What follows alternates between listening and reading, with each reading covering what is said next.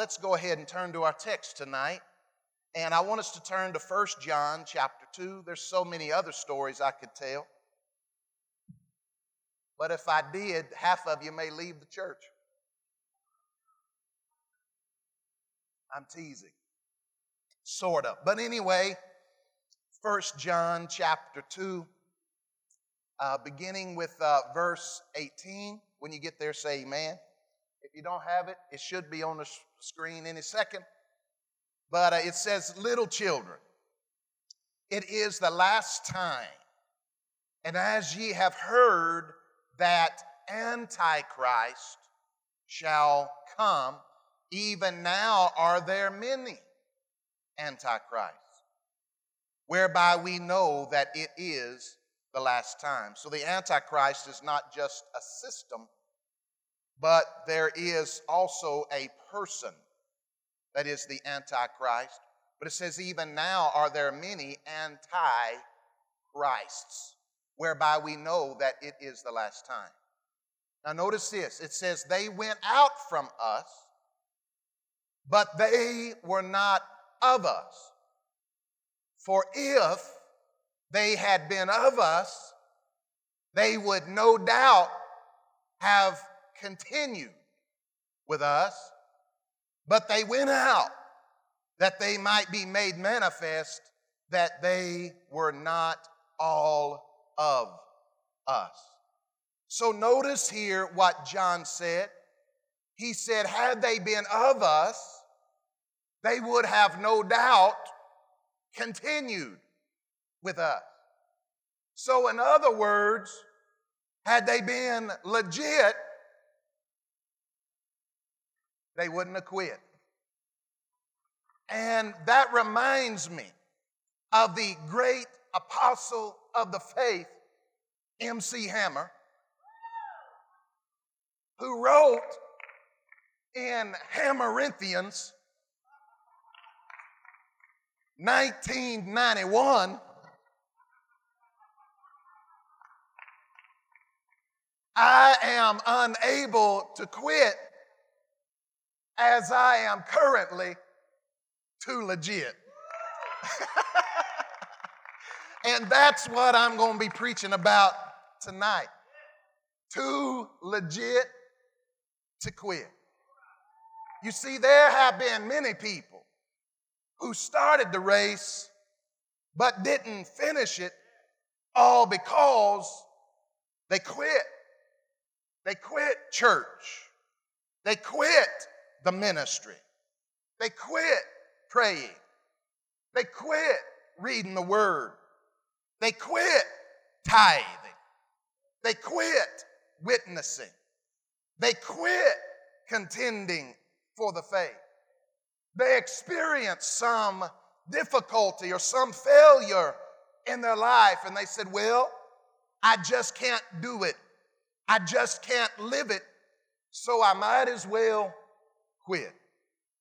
They got offended at somebody in the church or got offended at the pastor or got offended maybe at even God Himself. And they said, It ain't worth all of this, so I'm just going to go ahead and quit.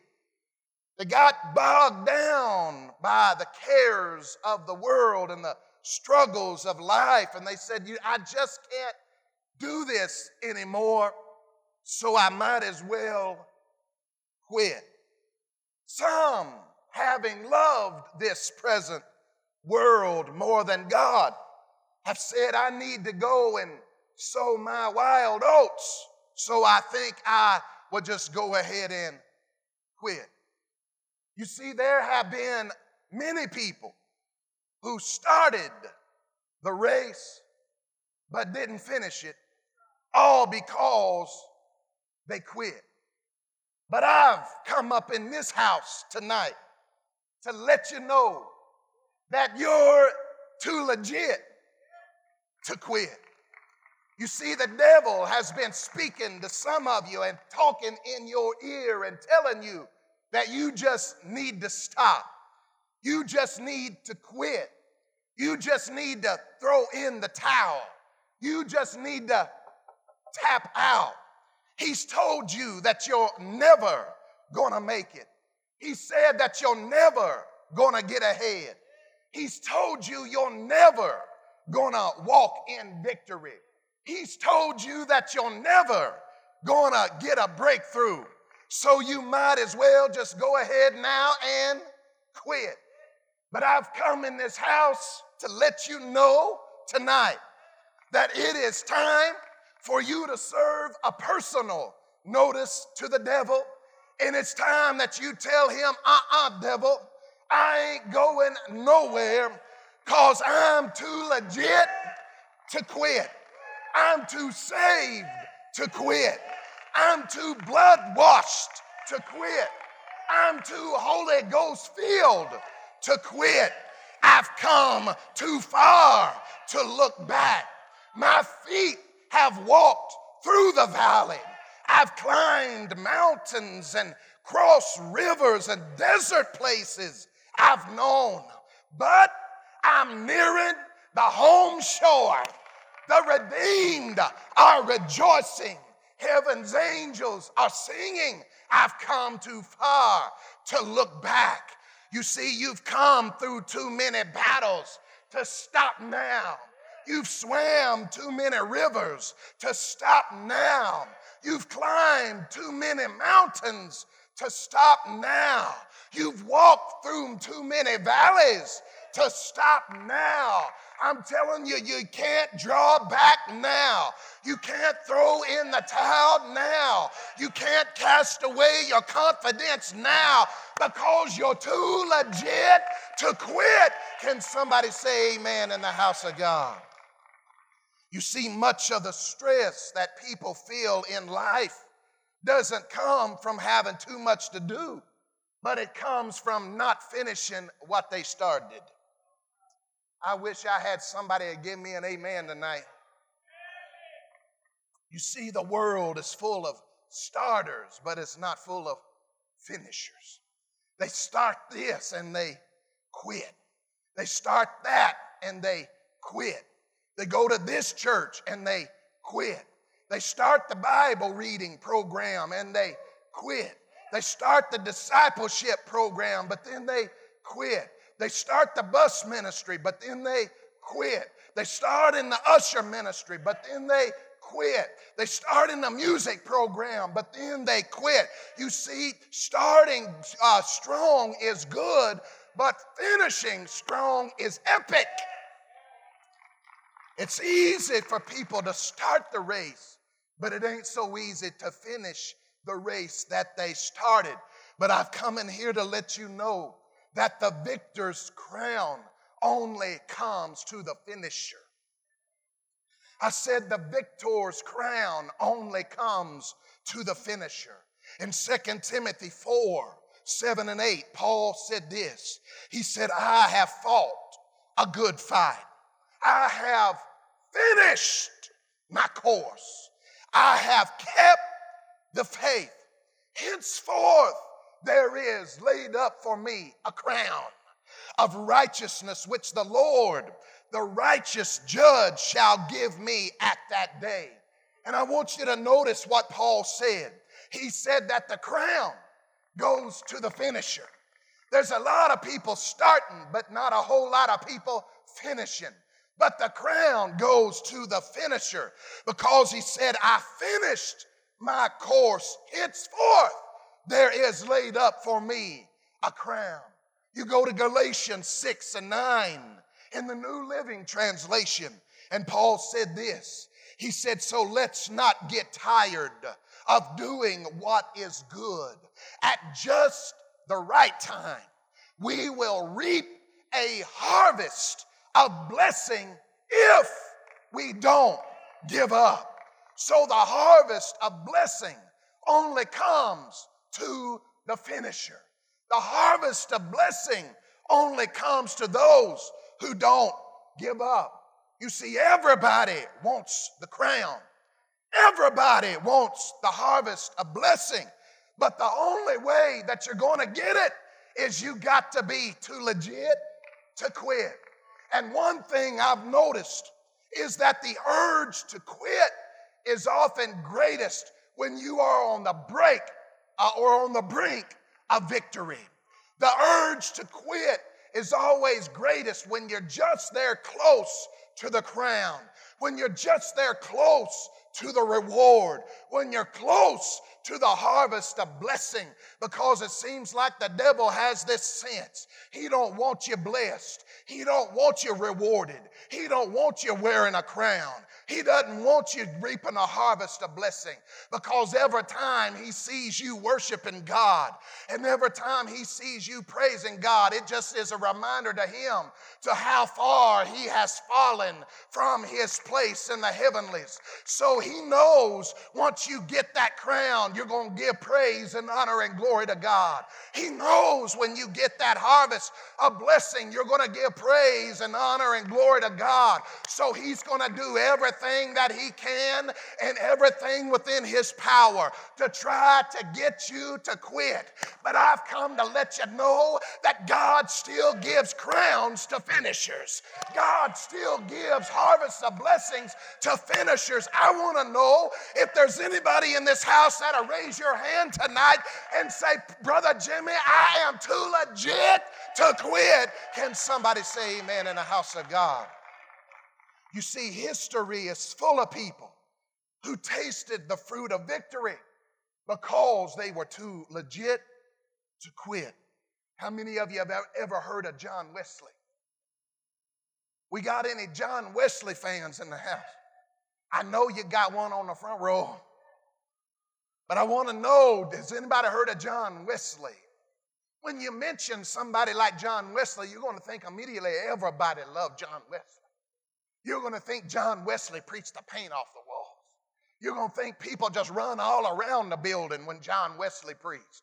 You're going to think he had all kinds of altar calls when John Wesley preached because you just mentioned that name and you think immediately he's so good and he's so great and he's so fabulous and the anointing of God's so great on his life that there couldn't be anybody who doesn't like John Wesley.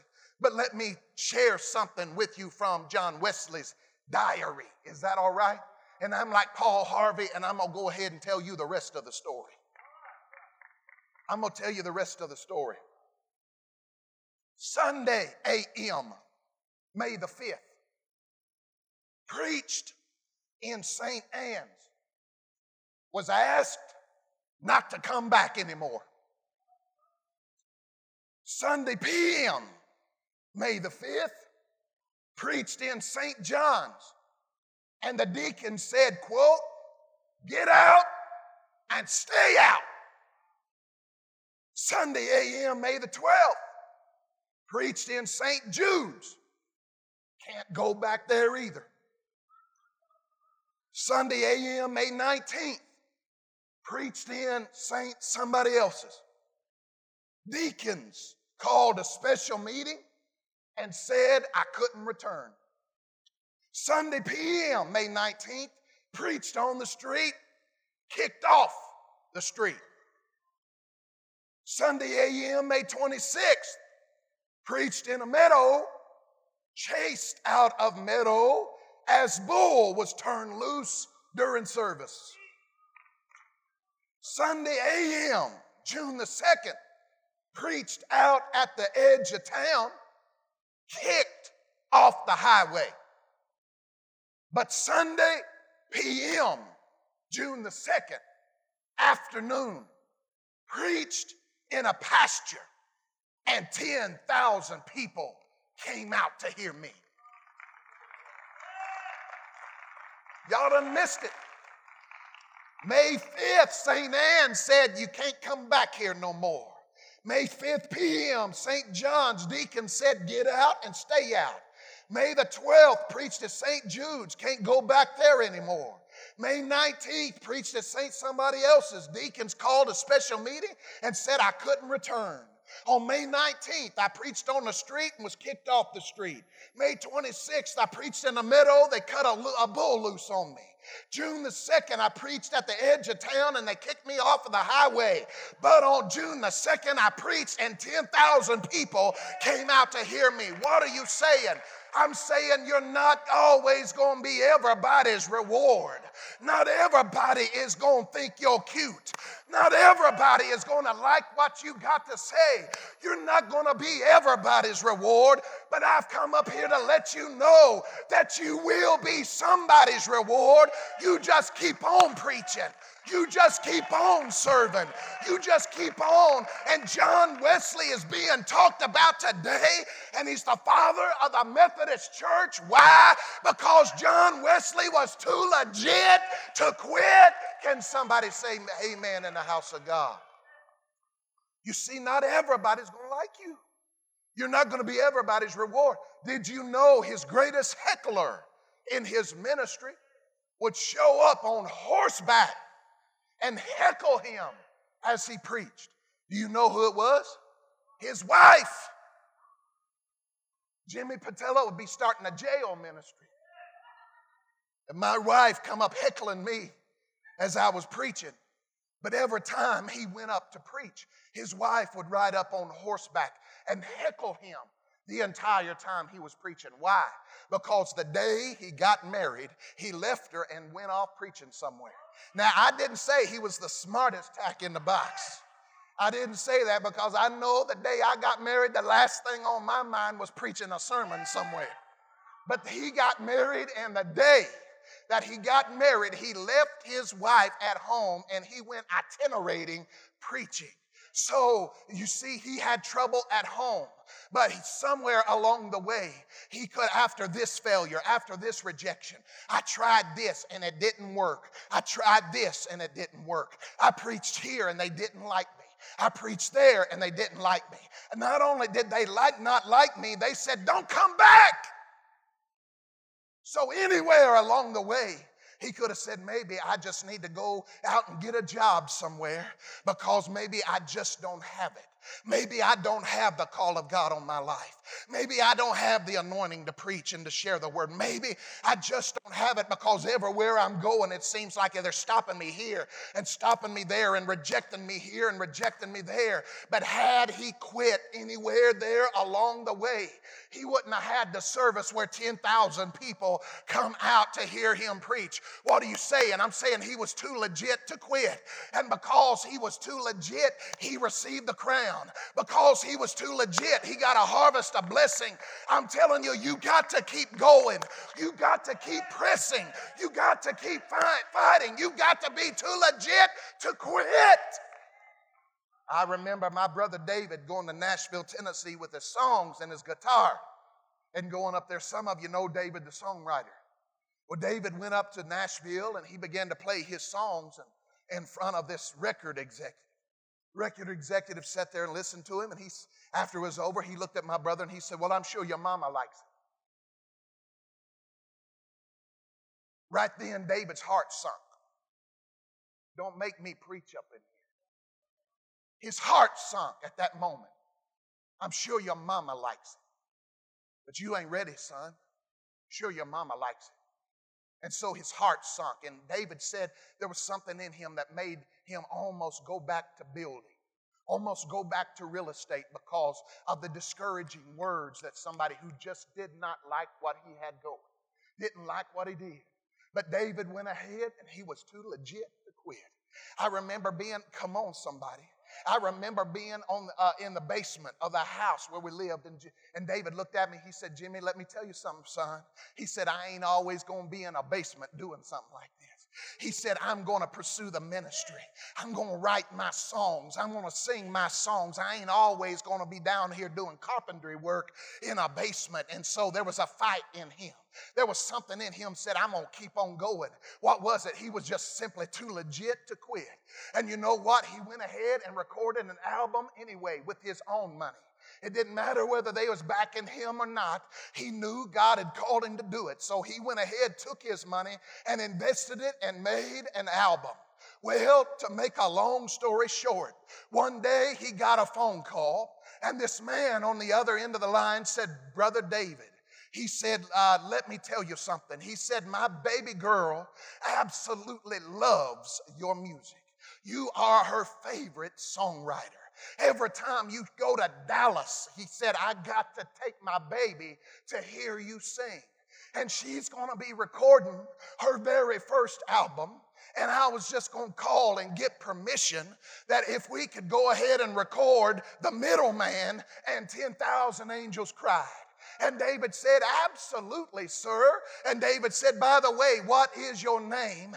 He said, My name is Wilbur Rimes, and my baby's name is LeAnn. LeAnn Rimes.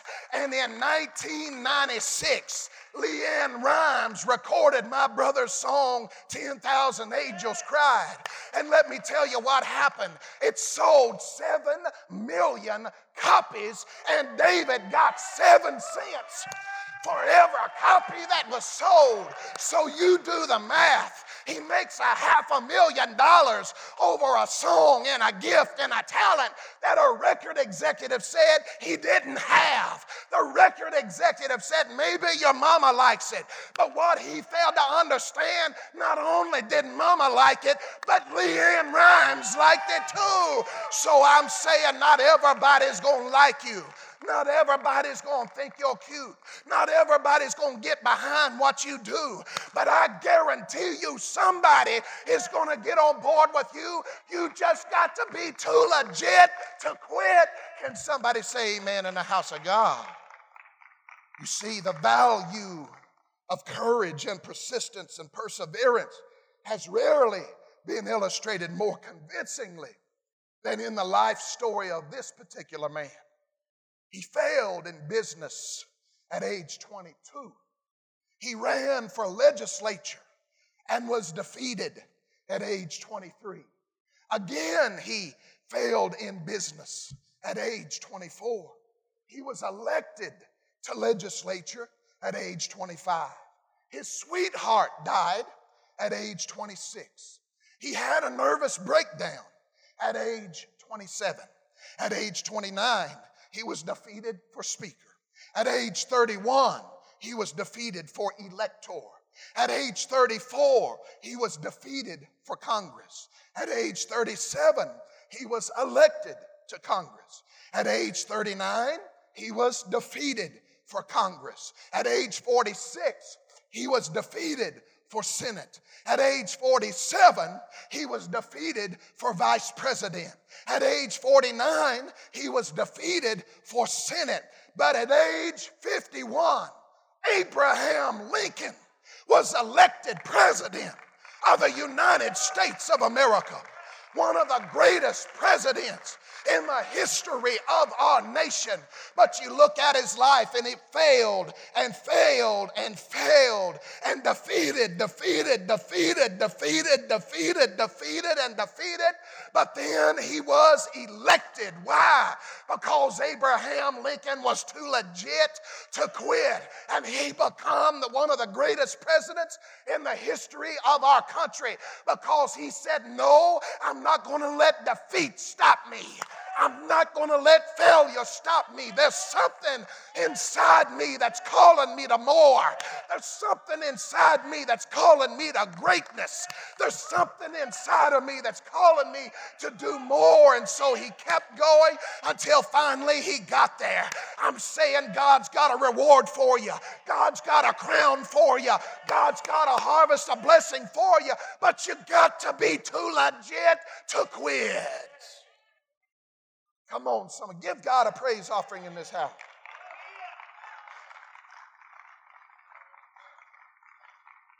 Thomas Edison. Anybody ever heard of him? You wouldn't be having these lights tonight that's burning my forehead up. I don't need a tanning bed. I just come up here and preach for a week. Thomas Edison said many of life's failures are people who did not realize how close they were to success when they gave up. My mind. Once again, many of life's failures are people who did not realize how close they were to success when they gave up. If my brother David had said, You know, you're right, it's not in me. God hadn't given me a gift to write songs and to sing. If he had done that, you wouldn't be singing the song, The Middleman, today. You wouldn't be turning on the radio and hearing 10,000 angels cried today. But there was something, even though there was a word that said, Your son, you, you don't have it. You don't have what it takes. There was something inside him that kept pushing and kept pressing because greatness was calling him out. Greatness was calling him to the forefront. And you've got to understand there's going to be people who tell you you can't. There's going to be people who tell you you don't have what it takes. There's going to be people who tell you, son, you don't quit your day job. There's going to be people who tell you you're a loser. Some of you had a daddy who said, Son, you're a failure, and you're always going to be a failure. Some of you had an ex husband or ex wife who told you you're a loser, and you're always going to be a loser. But that's where I tell you, you need to find out what Jesus said. And Jesus never made any junk. Jesus never made a loser. Jesus made winners. He said, You're more than a conqueror through him that loved you and gave himself for you. He said, You're more than a conqueror. He said, You're more than a conqueror. Get up, dust yourself off, get back in the game, and become what God has called you to be. Get back in the game. You're going to let somebody lie to you and get you off your course to where you never fulfill your destiny? There's something inside me, boy. Somebody looks at me and says, You can't. Boy, you just sit back because I'm going to show you. Because there's some fight down in there. Some of you need to fight back. I said, Some of you need to fight back. God's called, you know God's given you a destiny. You know God's given you a purpose. You feel the call and you felt the call for years. That tugging greatness calling you out, pulling you, that tug of war calling you, bring calling you up higher, dragging you up higher, pulling you up higher. But you've allowed the opinions of other people to hold you back. It's time you say, uh uh I don't care what everybody else is saying. I know what God is saying to me, and so I'm going to step into it and fulfill my destiny in God. Well, Brother Jimmy, you know, it's been easy for other people to be successful, but it hasn't been easy for me, Brother Jimmy. You know what, Brother Jimmy? I can't succeed because I wasn't born with a silver spoon in my mouth. I can't succeed, Brother Jimmy, because I hadn't had everybody getting behind me and telling me how great I am. I can't succeed, Brother Jimmy, because I've filed for bankruptcy. I can't succeed, Brother Jimmy, because my right now my credit score is shot. I can't succeed, Brother Jimmy, because I've already gone through a divorce. I can't succeed, Brother Jimmy, because I've already done this and done that. I can't succeed. Let me share history with you. How many's ever heard of Henry Ford? His early businesses failed and left him broke five times before he founded Ford Motor Company. How many has bought something at Macy's recently? You see, that boy cost me money. I just bought two bottles of cologne for him at Macy's. But Macy's started seven failed businesses before finally hitting it big with the store in New York City. Soichiro Honda. Whoa, thank you. You know, with Honda, the billion dollar business that is Honda, Honda, Soichiro Honda was turned down for a job with Toyota Motor Company as an engineer. Did you know that? Turned down. Toyota said, No, we don't want you. What did he do? He turned right around and created Honda. And some of you are driving his cars tonight. Bill Gates dropped out of Harvard and started a failed first business with Microsoft co founder Paul Allen called Traf-O-Data. While this early idea didn't work, Gates later, uh, his later work did, creating the global empire of Microsoft. Harlan David Sanders from Kentucky, perhaps better known as Colonel Sanders of Kentucky Fried Chicken fame, had a hard time selling his chicken at first. In fact, his famous secret chicken recipe was rejected 1,009 times before a restaurant accepted it. Y'all ain't hearing what I'm saying here tonight. Walt Disney was fired by a newspaper editor because he, quote, lacked imagination and had no good ideas. After that, Disney started a number of businesses that didn't last too long and ended up with bankruptcy and failure. But today, we're singing M I C K E Y M O U S C. Why? Because Walt Disney was too legit to quit. Albert Einstein did not speak until he was four years old, and he didn't read until he was seven, calling, causing his teachers and his parents to think that he was mentally handicapped, slow, and antisocial. Eventually, he was expelled from school and refused admittance to the Zurich Polytechnic School. But Albert Einstein was too legit to quit. Thomas Edison, in his early years, teachers told Edison that he was, quote, too stupid to learn anything, end quote. Work was no better as he was fired from his first two jobs for not being productive enough. Even as an inventor, Edison made 1,000 unsuccessful attempts at, invi- uh, at inventing the light bulb. But today, we're turning on lights because Thomas Edison was too legit to quit. Winston Churchill, y'all have heard of him. He struggled in school and failed the sixth grade. After school, he faced many years of political failures as he was defeated in every election for public office until he finally became the prime minister at the ripe old age of 62. But he didn't quit because Winston Churchill was too legit to quit. Fred Astaire, he went for a screen test, and the testing director of MGM said this. He, he said, quote, he can't act, he can't sing, he's slightly bald, and he can dance a little. Astaire went on to become an incredibly successful actor, singer, and dancer, and kept that note in his Beverly Hills home to remind him where he come from. But he kept going because Fred Astaire was too legit to quit. Sidney Poitier was told by a casting director, he said, Why don't you just stop wasting people's time and go out and become a dishwasher or something? But Poitier kept on going and won an Oscar and become one of the greatest well regarded actors in the business because Sidney Poitier was too legit to quit. Lucille Ball, before starring in I Love Lucy, Ball was widely regarded as a failed actress and a B movie star.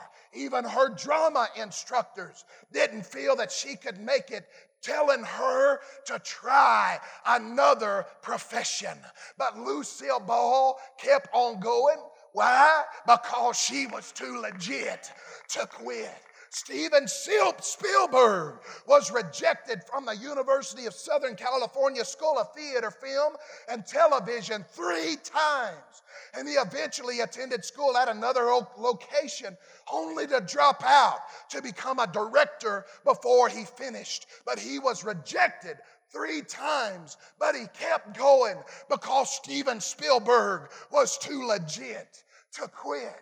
Stephen King, he uh, on his iconic thriller Carrie, it received 30 rejections, finally causing him to take the manuscript and throwing it in the trash, saying he's given up and he's never trying again. But his wife, went over and took it out of the trash can.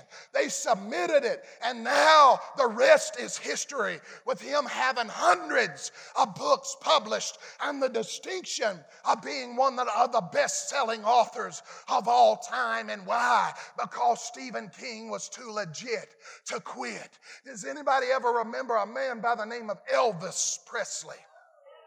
Come on, somebody. Elvis Presley. Y'all remember who I'm talking about. But see, you just mentioned Elvis and people and those women's hearts just faint. Because he's still alive. I saw him at the convenience store down there this afternoon. But Elvis Presley, Jimmy Denny, the manager of the Grand Ole Opry, fired Elvis after one performance. And this is what he said to him, and I quote He said, You ain't going nowhere, son. You ought to go back to driving a truck. End quote. But we all know Elvis Presley's name. Why? Because somewhere he was too legit to quit. The Beatles were told by a recording company, they said, quote unquote, we don't like their sound and guitar music is on the way out. But we all have heard of the Beatles because they were too legit to quit. Michael Jordan was cut from his high school basketball team, but he went on to become one of the greatest basketball players of all time. What do you say? I'm about to preach here tonight. What, what are you saying? I'm saying Michael Jordan was too legit to quit. There's been everybody, you can name them one after another, one after another, who faced rejection, who faced failure, who faced bankruptcy, who faced moral failure, who went through all of these different things, but went home from there to accomplish big things and great things and to do wonderful things. Why? Because they were too legit to quit.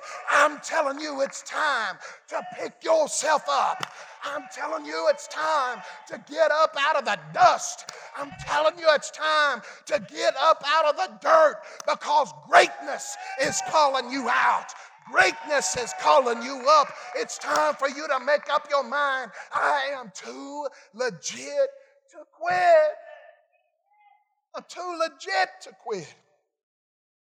You say, Well, Brother Jimmy, I ain't Elvis. No, you ain't. You're not Elvis.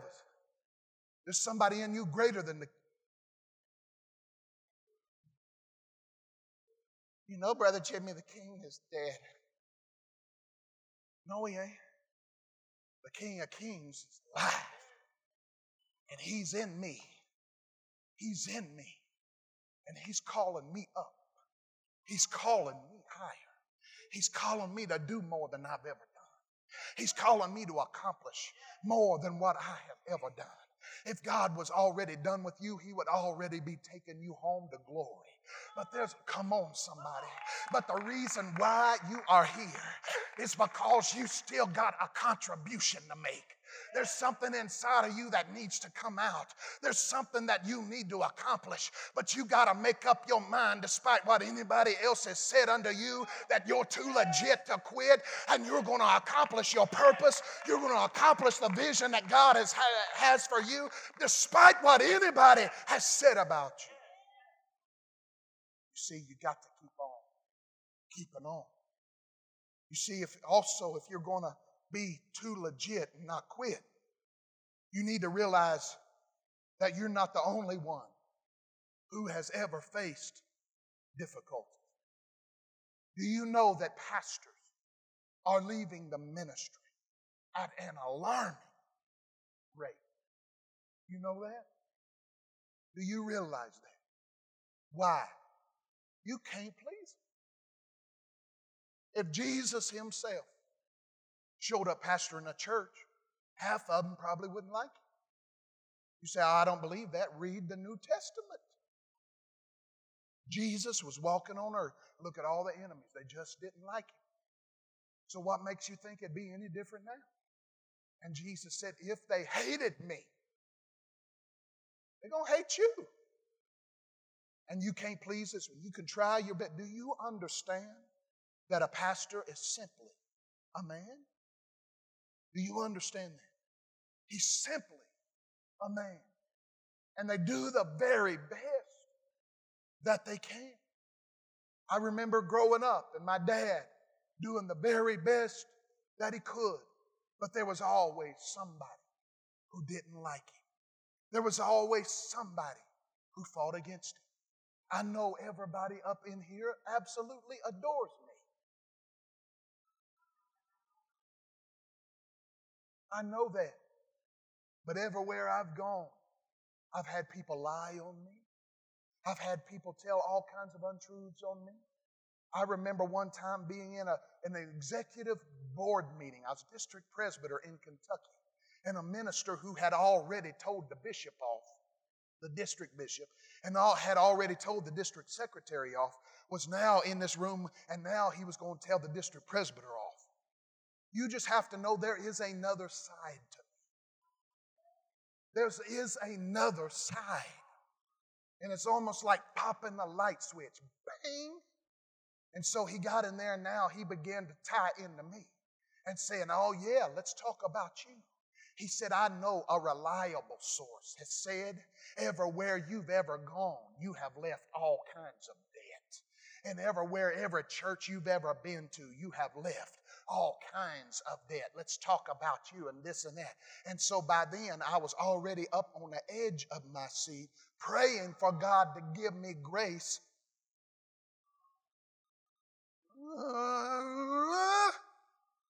Give your life to Jesus because the rest of you mine. And I said, Oh, really? Is that the truth? I said, Well, isn't that amazing that my banker said that I have the second highest credit score that he has ever seen. And it just happens to be Kentucky Employees Credit Union. So all of these employees from the state of Kentucky, a bank there, yet he looks at me. He looks at me and says, You have the second highest credit score of anybody we have ever seen. So now all I got to do is pick up the phone and they say, Yes, yes, sir. Yes, sir. Do you want that car? You just go buy that. You want that house? You just go ahead and tell them you, you'll take the house. It doesn't matter because my credit score is so high. And I said, Isn't it amazing how whoever told you that fabricated lie? Isn't it amazing that every board uh, uh, annual business meeting I had, I had the district bishop come in to, to, to chair it. And I gave them all of the finances. Every board meeting I had, I gave them the check register so that they could see every check because I wanted to be so precise that everything was done legitimately and decently and in order. Giving all of my annual reports to the executive committee of the district so they could look over them thoroughly before the district uh, bishop come to, to, to, uh, to uh, chair our annual business meeting. And so by the time I got through and he he said this. He said, I saw in your eyes the moment that you first say, started saying that, that it was untrue. He said, I saw in your eyes that they had lied about you. I wanted to know who said it because Jimmy Patella was going to go show up on somebody's doorstep. And I was going to knock on the door in love and find out why they lied about me. You see, I don't care who you are. Somebody has lied about you. Did you know Athanasius, the great father of the, of the, of the Christian church and Christian history?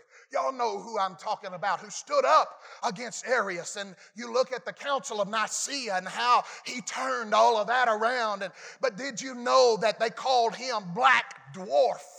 Did you know they lied on him and said that he was a he committed treason? Did you know they lied on him? The people who didn't like him, they lied on him and said that he committed treason, that he uh, committed murder, that he did this and did that. Did you know that he was ostracized and he was he was sent uh, uh in in uh, to to be ostracized five different times in the 47 years that he was bishop of Alexandria? What are you saying? I don't care if it's Athanasius. I don't care if it's Jesus. I don't care if it's Paul the Apostle. I don't care if it's Jimmy Patella. I don't care if it's Brother Nathan. I don't care if it's Brother Skiles. I don't care if it's Joshua Pennington. I don't care who it is. There are people that's not going to like you. There are people that's going to fight against you. There are people that's going to say all kinds of manner against you. But there's something in you that's got to rise up and say, The devil is a liar. I'm going to keep on serving God. I'm going to keep on serving God. I'm going to keep on preaching. I'm going to keep on pastoring because if God be for you, it does not matter who is against you. Paul, Second Corinthians. Look there with me. Notice what Paul said. He said, Are they servants of Christ? He said, I know I sound like a madman. That New Living Translation. But I have served him far more. I have worked harder, been put in prison more often, been whipped times without number, faced death again and again. Five different times the Jewish leaders gave me 39 lashes. Three times I was beaten with rods. Once I was stoned. Three times I was shipwrecked. Once I spent a whole night and a day adrift at sea. I have traveled on many long journeys. I have faced danger from rivers and from robbers. I have faced danger from mine own people, the Jews as well as from the Gentiles. I have faced danger in the cities, in the deserts, and on the seas. I have faced danger from men who claim to be believers but are not. I have worked hard and long, enduring many sleepless nights. I've been hungry and thirsty and have often gone without food. I've shivered in the cold without enough clothing to keep me warm.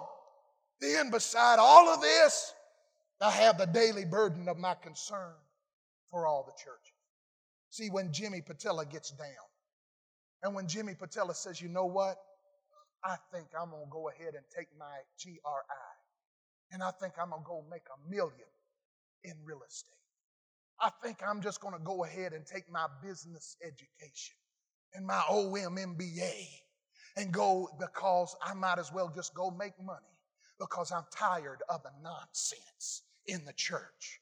I'm tired of the lies. I'm tired of the criticism. I'm tired of the, the, the enemy. Constant. Whenever Jimmy Patella wants to get to a place where Jimmy's going to have himself a little pity party and talk about how bad Jimmy's got it, Jimmy always goes to this verse. And Jimmy begins to read the things that Paul went through. Then Jimmy looks at himself in the mirror and Jimmy tells himself politely to shut up because I've never gone through this.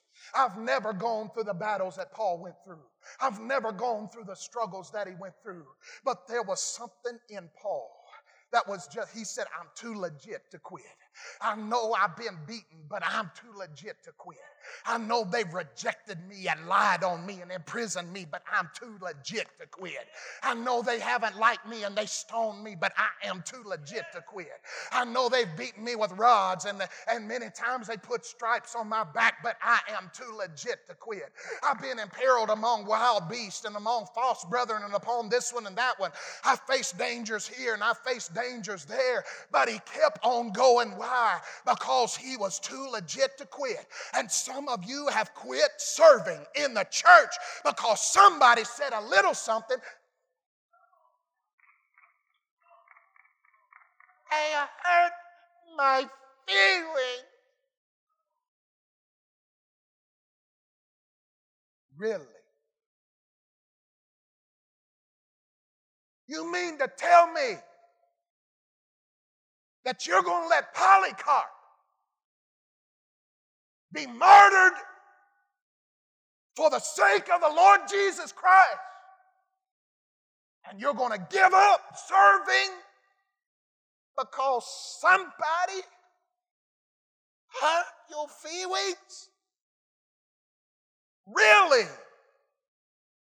You mean Athanasius? You look at Blandina and all of these different martyrs of the church and all of these people who've been burned at the stake and pulled apart by horses and boiled in oil, and you're going to quit because of an insignificant nothing? You let somebody put, hey, I'm an evangelist. I'm going to blow in, blow up, and blow out. Put carpet in the church.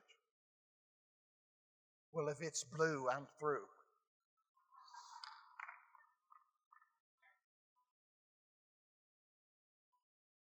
And then the other one stands up and says, Well, if it's red, you're dead.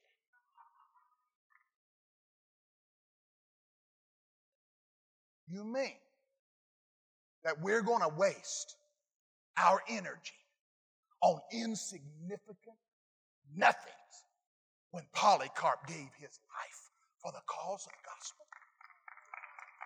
Is that what you're telling me? Are you telling me that you're going to let a color of a carpet get you out of serving God when all of the Fox's Book of Martyrs gave their lives for Jesus because they were too legit to quit? What are you saying? I'm telling you, it's time for you to get back up in the game. It's time for you to start serving again. It's time for you to set aside that nonsense that has crept into the church to get people off track. This little nonsense here and this little nonsense there. Don't you know that Jesus is coming back again? I said, Did you know that Jesus is coming back again? Did you know that people are going to hell every day in Joplin and the surrounding areas, and we're fighting over insignificant nothing? And quitting church and quit serving because we're wearing a chip on our shoulder and not in refusing to serve the Lord Jesus Christ. Come on, somebody. Have you been hurt in church? If you hadn't, you hadn't been in church long.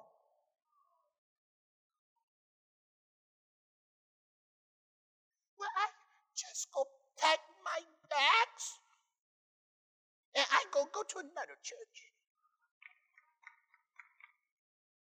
Now you're here. You're there long enough, they're going to knock that chip off there too. Got my feelings hurt again. So I'm going to pack my bags and go to another church. And then you're going to get over here and they're going to knock that chip off again.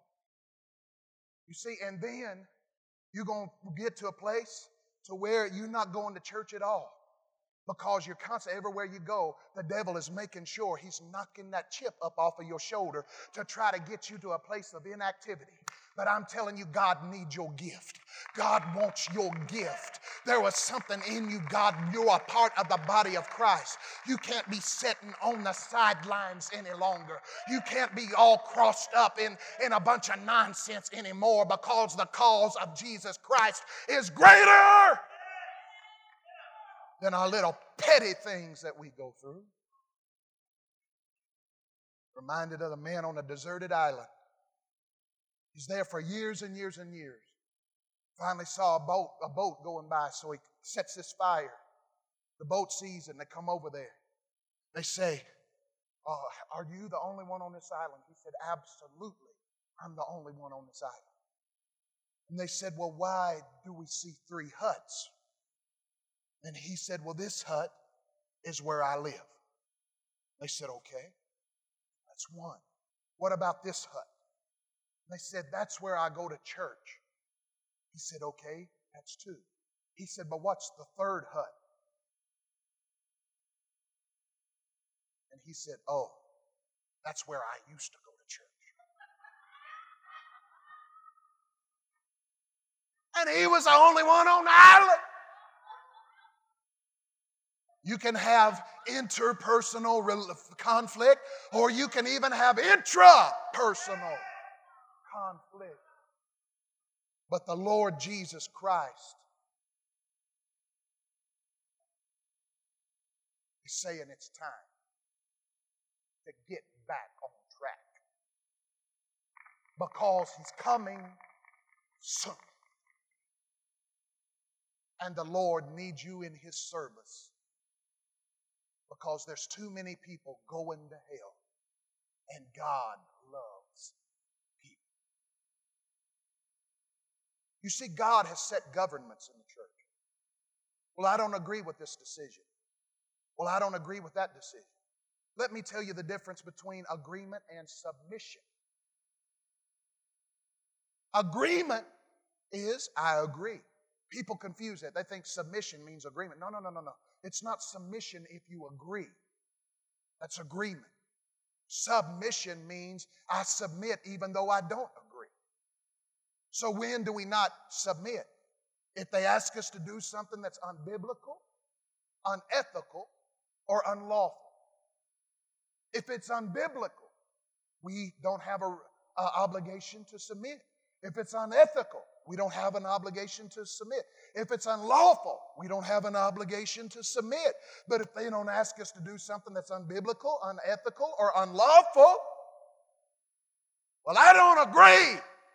So I'm going to pack my bags and do something else. Here's the deal somebody went up to a friend of mine, Phil Redding, and he started telling Phil off. And he said, I just call it like I see it. And Phil Redding looked at him he said, Yeah, but here's the problem. You ain't the umpire. God has set governments in the church.